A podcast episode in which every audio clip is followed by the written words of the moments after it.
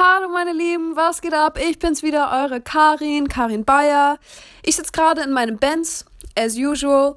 Diesmal aber in der VIP Park Lounge des Schauspielhauses. Also heute mal ein bisschen crazy Ort.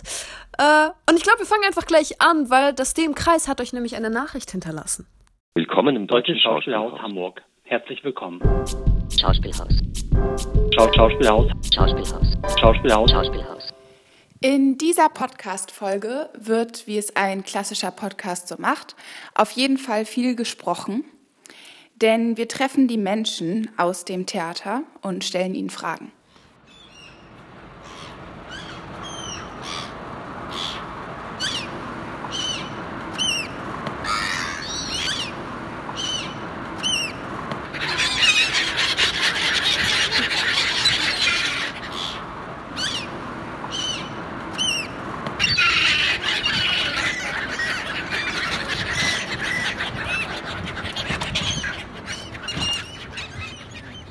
Hey!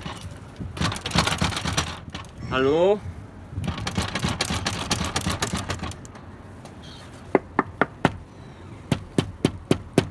Hallo? Als erstes stoßen Theo und Bela auf die Bühnenpförtnerin Biene. Ich bin hier die Bühnenpförtnerin seit ungefähr vier Jahren. Und meine Aufgabe ist, abgesehen davon so unwichtige Sachen wie jedem Guten Morgen sagen, nett und dennoch wieder einen schönen Feierabend, die ganzen Pakete den Menschen zuzuordnen, die sie bestellt haben. Die Brandmeldezentrale zu bewachen, Schlüssel für alle möglichen Probebühnen etc. rauszugeben. Und eigentlich auch die Telefonanlage, also die Leute, die hier von außen anrufen, weiter zu vermitteln oder auch zu helfen oder wie auch immer. Hallo. Hallo. Hallo. Tagchen. Und wenn ich jetzt hier jemand wäre, der hier einfach so durchlaufen würde, was würdest du dann zu mir sagen? So, wenn das nur jemand ist, der, den ich gar nicht, so überhaupt nicht, noch nie gesehen habe, dann darf ich den an sich nicht so einfach durchlassen. Dann frage ich ihn höflich, wer er denn ist oder wo er denn hin möchte. Wissen macht Jo mit Bela, Johanna und Valentin. Heute geht es um das Wort Aus Betriebstechnik. Also Haus ist ja schon mal Haus. Technik hat vielleicht was mit Techno zu tun. Vielleicht ist es der Musik. Stimmt, vielleicht so Techno. Musikraum. Ja. Wahrscheinlich ist das so ein Haus für so Techno, Rave, einfach. Ja, aber Ne? damit man nicht genau weiß, dass es Techno ist, sagt man Technik. Im Schauspielhaus gibt's noch mal ein Haus für das ist Techno. der interne Club. Ja, das ist wie im Talier das Nachtasyl, aber das ist mehr undercover im Schauspielhaus halt. Ja, stimmt. Hausbetriebstechnik. Die arbeiten auch zusammen. Eigentlich ist das auch ein Haus, das ist so connected, untergrundmäßig. Yo. Und irgendwie ein besonders großes Paket, was du mal annehmen musstest? Genial war vor ein paar Jahren hier der, der große Umbau. Da wurde ein nagelneuer, flammenneuer Riesenkran hier angeliefert, ähm, der auf der Bühne dann zum Einsatz kam, also bei dem großen Umbau mit dem Turm. Und das bediente so ein netter Mensch von dieser Firma, einfach mit so einem Tablet. Und ich durfte einmal so ein ganz kleines Stückchen unter Aufsicht, durfte ich ihn da so bewegen. Das war schon irgendwie was. Wie sind die Arbeitszeiten als Äh, Bühnenpförtnerin? gibt es eine Frühschicht, die ist von 6 bis 14 und eine Spätschicht, die ist von 14 bis 22. Und die Nachtschicht ist dann von 22 bis 6 Uhr morgens, aber von der fremden Firma. Danke, Biene. Nun verabreden sich Johanna, Valentin und der Musiker Jörg. Die Musik von vielen Stücken aus dem Deutschen Schauspielhaus wurde von Jörg arrangiert und komponiert. Dazu gibt es jetzt ein paar Fragen. Mein Name ist Jörg Gollasch. Ich arbeite am Theater als Komponist für Theaterstücke, Schauspielproduktionen in Hamburg, meistens für Karin Bayer, aber sonst auch äh, quer durch den deutschsprachigen Raum. Was ist dein Lieblingsort im Deutschen Schauspielhaus? Der Zuschauerraum, von dem man auf eine leere Bühne blickt und anfängt zu arbeiten, dieser Moment, der ist an diesen Raum so gekoppelt. Hast du einen Ort, wo du am liebsten komponierst? Ja, meine Wohnung. Ich habe hier alle Möglichkeiten, viele Instrumente rumstehen, viele Seiteninstrumente, aber auch Klavier, Keyboards, Trommeln, Gitarren, Bass, Ukulele, Banjo, alles Mögliche. Und das finde ich schon am inspirierendsten, mich dann an diesen Instrumenten hinzusetzen und was auszuprobieren, ein bisschen zu gucken, welche Richtung das gehen kann. Von daher ist das schon der kreativste Raum. Ich muss jetzt nicht durch den Wald laufen oder irgend sowas, was einfällt, sondern kann das doch am besten dann am Instrument oder in der Umgebung, sag ich mal. Wenn du jetzt schon von ganz vielen Instrumenten gesprochen hast, hast du denn auch ein Lieblingsinstrument? Zum Spielen, also Lieblingsinstrument, weil ich es einfach am besten kann, Gitarre. Und, und zum Hören, tatsächlich höre ich wahnsinnig gern Bratsche. Ach Mensch, die Bratsche ist schon einfach ein unglaublich einladendes Instrument vom Klang, für mich. ist näher an meiner emotionalen Vibrationsstelle dran, glaube ich. Das erwischt mich viel mehr und von daher ist ein Instrument, das höre ich sehr, sehr gern. Eine Hausbetriebstechnik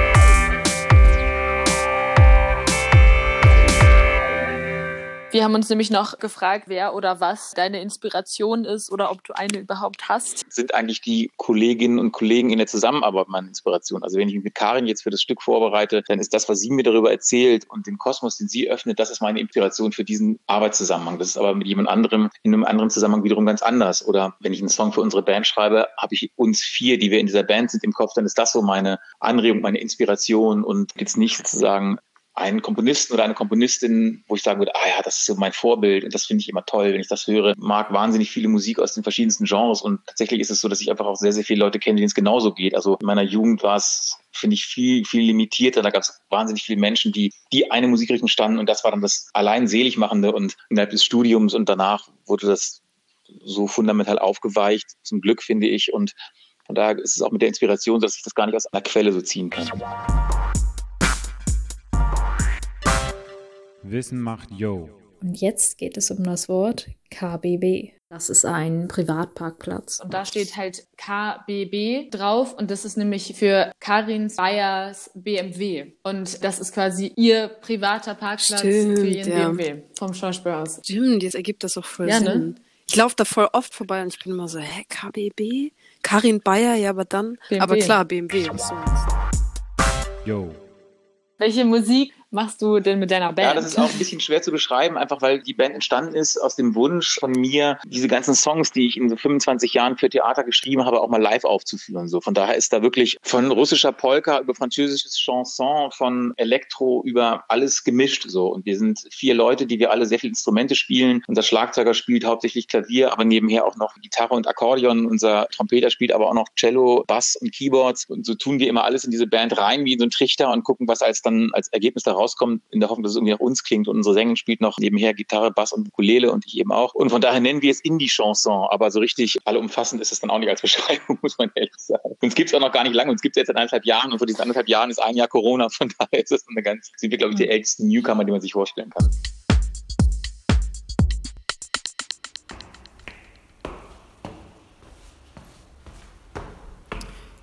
Die Autorin hat wirklich außerordentliches dramaturgisches Geschick, ich muss schon sagen.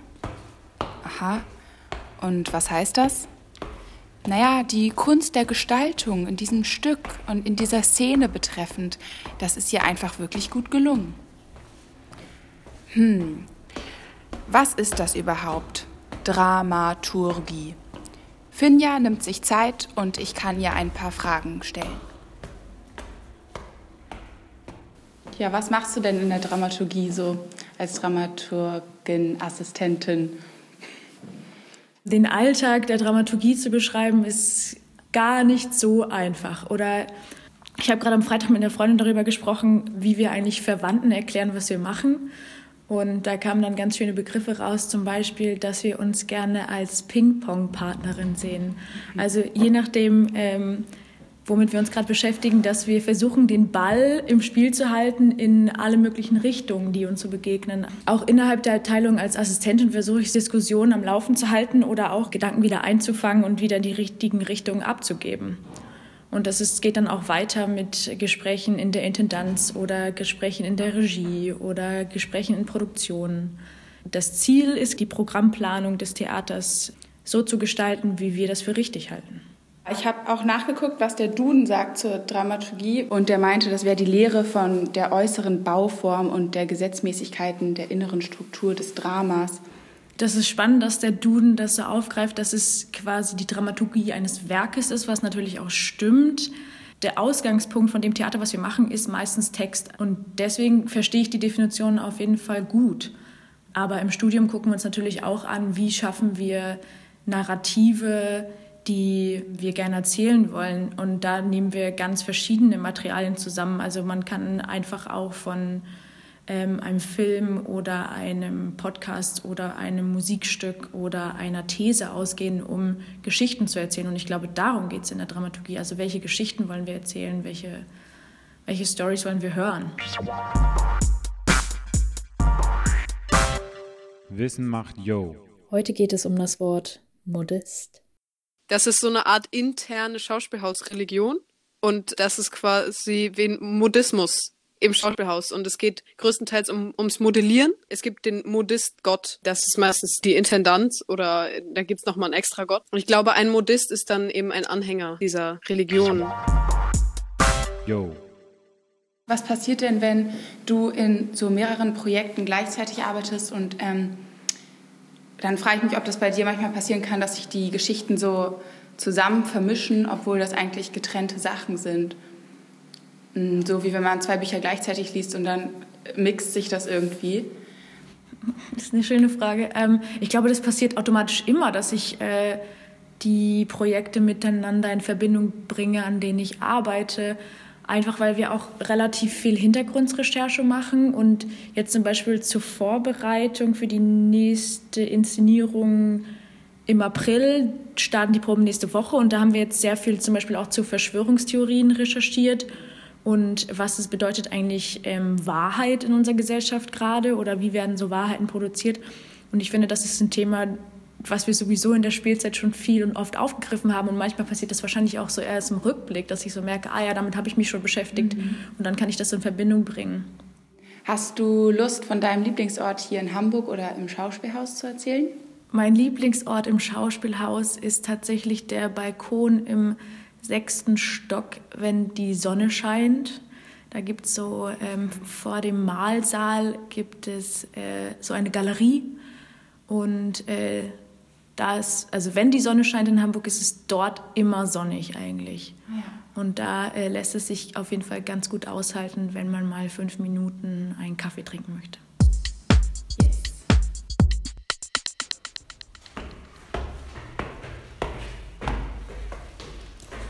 Ich würde sagen, das Theater, und damit meine ich den Jugendclub vom Deutschen Schauspielhaus Backstage, schafft einen Raum, in dem junge Menschen gemeinsam über sich und die eigenen Komplexe hinauswachsen können. Und Marie ist ähm, Theaterpädagogin beim Schauspielhaus. Das nachfolgende Interview ist von Leslie und Marie. Viel Spaß dabei. Hallo. Hallo Leslie. Wer bist du überhaupt und was machst du am Schauspielhaus? Ich bin Marie und ich arbeite seit 2013 als Theaterpädagogin am Schauspielhaus. Das bedeutet, dass ich für die Vermittlung zuständig bin. Wir arbeiten mit Schulklassen und Lehrer und Lehrerinnen, die zu uns ins Theater kommen. Wir begleiten den Aufführungsbesuch vor und nach. Wir machen Workshops zur Einführung. Wir machen Theaterprojekte, die wir anbieten, zum Beispiel in den Ferien. Insgesamt haben wir sechs Backstage-Gruppen. Wir machen Fortbildungen. Also wir versuchen auf ganz unterschiedliche Arten und Weisen jungen Menschen das Theater näher zu bringen. Wie bist du auf diesen wunderbaren Job gekommen? Das stimmt. Also es ist sehr wunderbar. Ich mag ihn sehr, sehr gerne, diesen Job. Ich habe Theater- und Medienwissenschaft und Pädagogik studiert und habe dann ein Praktikum machen müssen Menschen dann festgestellt, die perfekte Mischung zwischen meinen Lieblingstätigkeiten, A, im Theater zu sein und mit jungen Menschen zu arbeiten. Und dann habe ich den Master Theaterpädagogik an meiner Uni studiert und dann äh, war die Stelle ausgeschrieben am Schauspielhaus und da habe ich mich beworben und das große Glück gehabt, dort genommen zu werden. Woran kann das Schauspielhaus seiner Meinung nach noch arbeiten? Auch eine sehr gute Frage und ich finde, es kann daran arbeiten, noch mehr ein breiteres Publikum zu erreichen. Manchmal ist mir das ein bisschen zu sehr Hochkultur und das finde ich schade, weil Theater soll ja für alle da sein und ich finde, man könnte ein bisschen breiter noch sich aufstellen, dass man auch vielleicht mehr die Räume öffnet, indem man auch rausgeht und nicht nur in den ehrwürdigen Hallen spielt, sondern vielleicht auch mehr noch Außenspielstätten bespielt, die Stadt bespielt und wünsche mir eigentlich jedes Jahr ein neues Familienstück, weil das ein sehr besonderer Moment ist, auch für kleine Menschen, die nicht so oft ins Theater gehen. Und das sind Stücke, die funktionieren ja für klein und groß. Und das sind ja auch immer Feuerwerke, die gezündet werden mit viel Ausstattung, mit einem tollen Bühnenbild, tollen Kostümen und Verwandlungen. Und das ist ein guter Türöffner, finde ich, für alle Menschen ins Theater zu gehen. Heute geht es um das Wort Inspizientin. Inspizient. Ja, auf jeden Fall, das ist halt das Nomen. Zu inspirieren. Das ist eine Person, die ist einfach nur inspiriert den ganzen Tag. Die läuft durchs Theater einfach nur inspiriert die ganze Zeit. Man geht immer zu der Person und worüber denkst du wieder nach? Und dann ist man so inspiriert wieder und deswegen schreiben die alle ihre Stücke immer so schnell. Schauspielhaus produziert, liefert ab, weil diese inspirierenden Inspizienten da immer rumlaufen. Die flüstert ja allen auch immer ins Ohr, so den Schauspielern oder so, wenn die Inspiration fehlt, dann kommt die vorbei und regelt das. Du hast keine Inspiration. Hier, hier bin ich. Ja. Mhm. Super. Yo. Was sind denn deine Lieblingsorte im Haus? Also einerseits ist es tatsächlich der Zuschauerraum im großen Saal, da zu sitzen, mit, wenn es denn hoffentlich bald wieder geht, auch so knapp 1200 Zuschauern zusammen und zu warten, bis der Vorhang aufgeht, der ja meistens gar nicht mehr aufgeht, sondern das Licht an. Und dann gibt es noch einen anderen tollen Ort, und zwar oben in den Werkstätten. Das ist ein unheimlich heller Ort, weil da gibt es sozusagen so Glasfenster im Dach und einen ganz tollen Balkon, wo man rausschauen kann und ein bisschen auch die Stadt erahnt. Und der allergenialste Ort, wo, glaube ich, die wenigsten hinkommen, ist das Dach vom Schauspielhaus, also Oh. über den Bühnenturm. Und da durfte ich schon zwei, dreimal hoch. Und das ist äh, in unserem Podcast zu hören, weil wir Theo hören und ich weiß gar nicht, wer noch mit war. Auf jeden Fall ist Theo aufs Dach gegangen und man hört ihn so den Blick beschreiben. Und äh, das ist auch ein ganz fantastischer Ort im Schauspielhaus. Was ist das allererste, was du tun wirst, wenn das Schauspielhaus offiziell wieder öffnen darf? Ja, wahrscheinlich ein Stück gucken, würde ich behaupten. Und im Idealfall ist es eine Premiere und denken wir uns mal wirklich Corona dann komplett weg, der zugehörige Premierenfeier. Weil das natürlich auch gerade fehlt, dieses Zusammensein mit den Kollegen und Kolleginnen, das danach irgendwie gemütlich zusammensitzen, ein Bierchen zu trinken und miteinander zu tanzen, zu plaudern, abzuhängen, weil das Theater natürlich ein großes soziales Konstrukt ist, wo man irgendwie auch nicht nur für die Arbeit, sondern auch danach Zeit verbringt und es so unheimlich viele spannende Geschichten gibt von den Kolleginnen und Kollegen. Ich liebe einfach diese Abende, wo man dann so ins Gespräch kommt und erfährt, was haben manche für eine Geschichte, wie lange sind sie schon am Haus, was haben sie erlebt, weil es gibt Kollegen, die sind schon unheimlich lange da und ich liebe es einfach, mir diese Geschichten von früher aus dem Theater anzuhören. Manchmal würde ich dann auch eine Zeitreise machen, weil man redet immer so von den glorreichen 90ern, wo auch mehr Geld noch da war und was da nicht alles los war, was da für Partys gefeiert wurden. Also so ein bisschen das goldene Zeitalter auch des Theaters. Ah, da werde ich auch immer so nostalgisch. Mhm. Aber vielen Dank für das schöne Gespräch. Sehr gerne.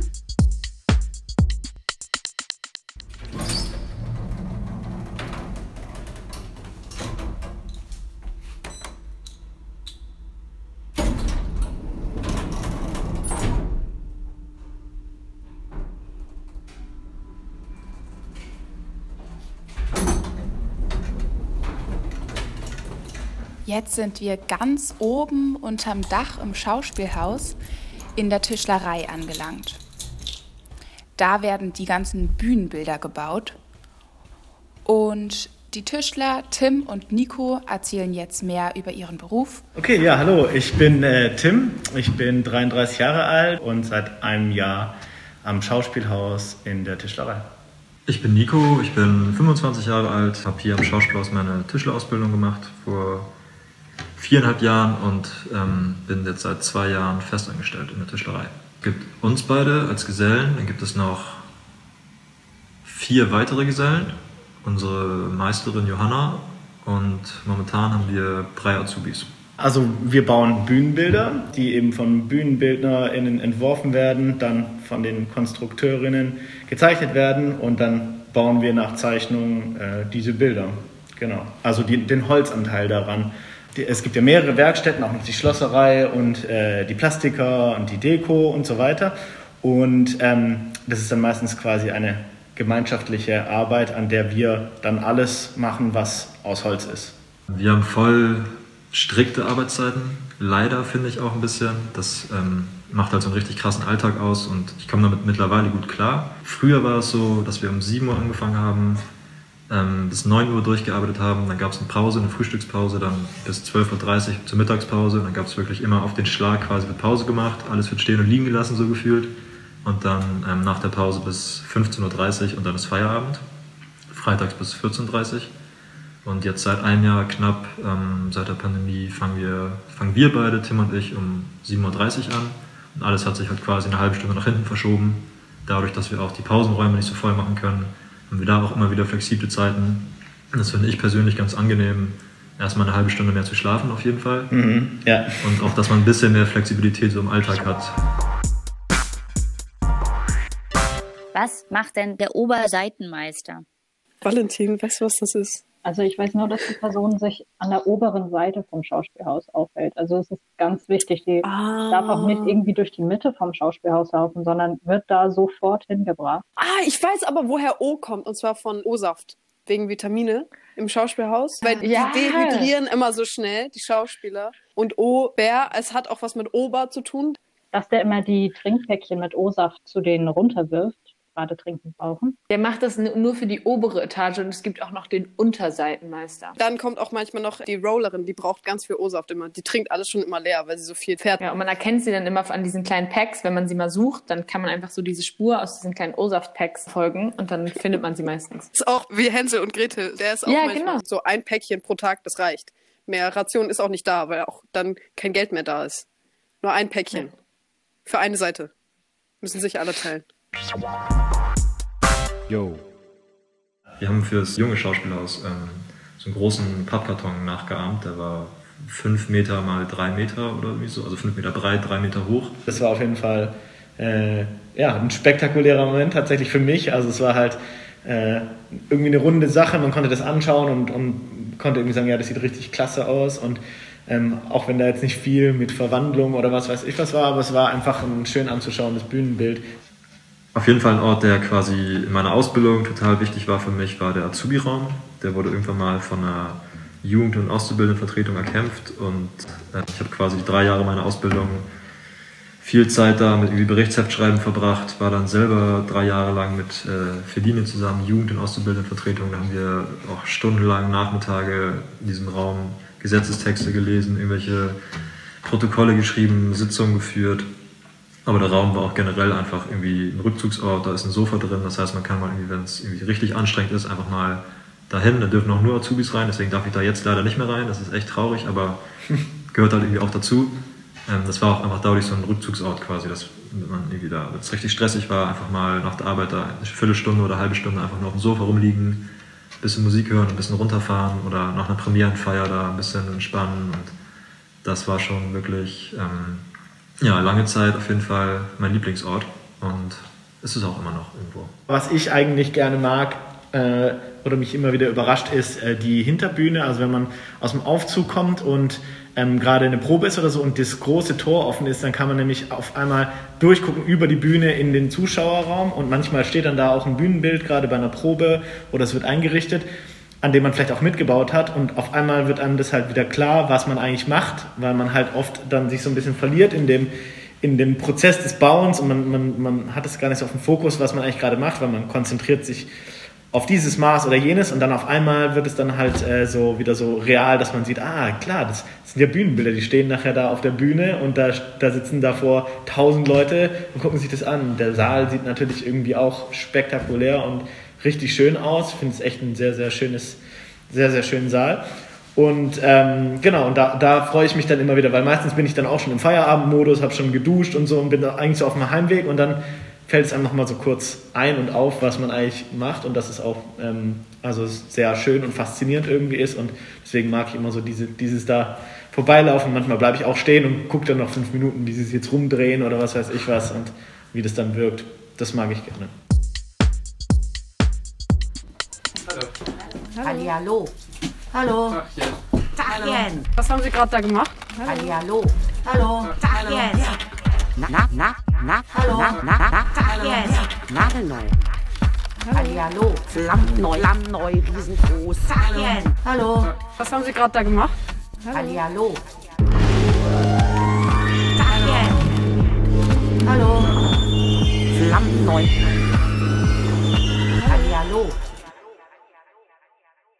Ein Podcast von Bela, Johanna, Maja, Johannes, Theo. und Valentin.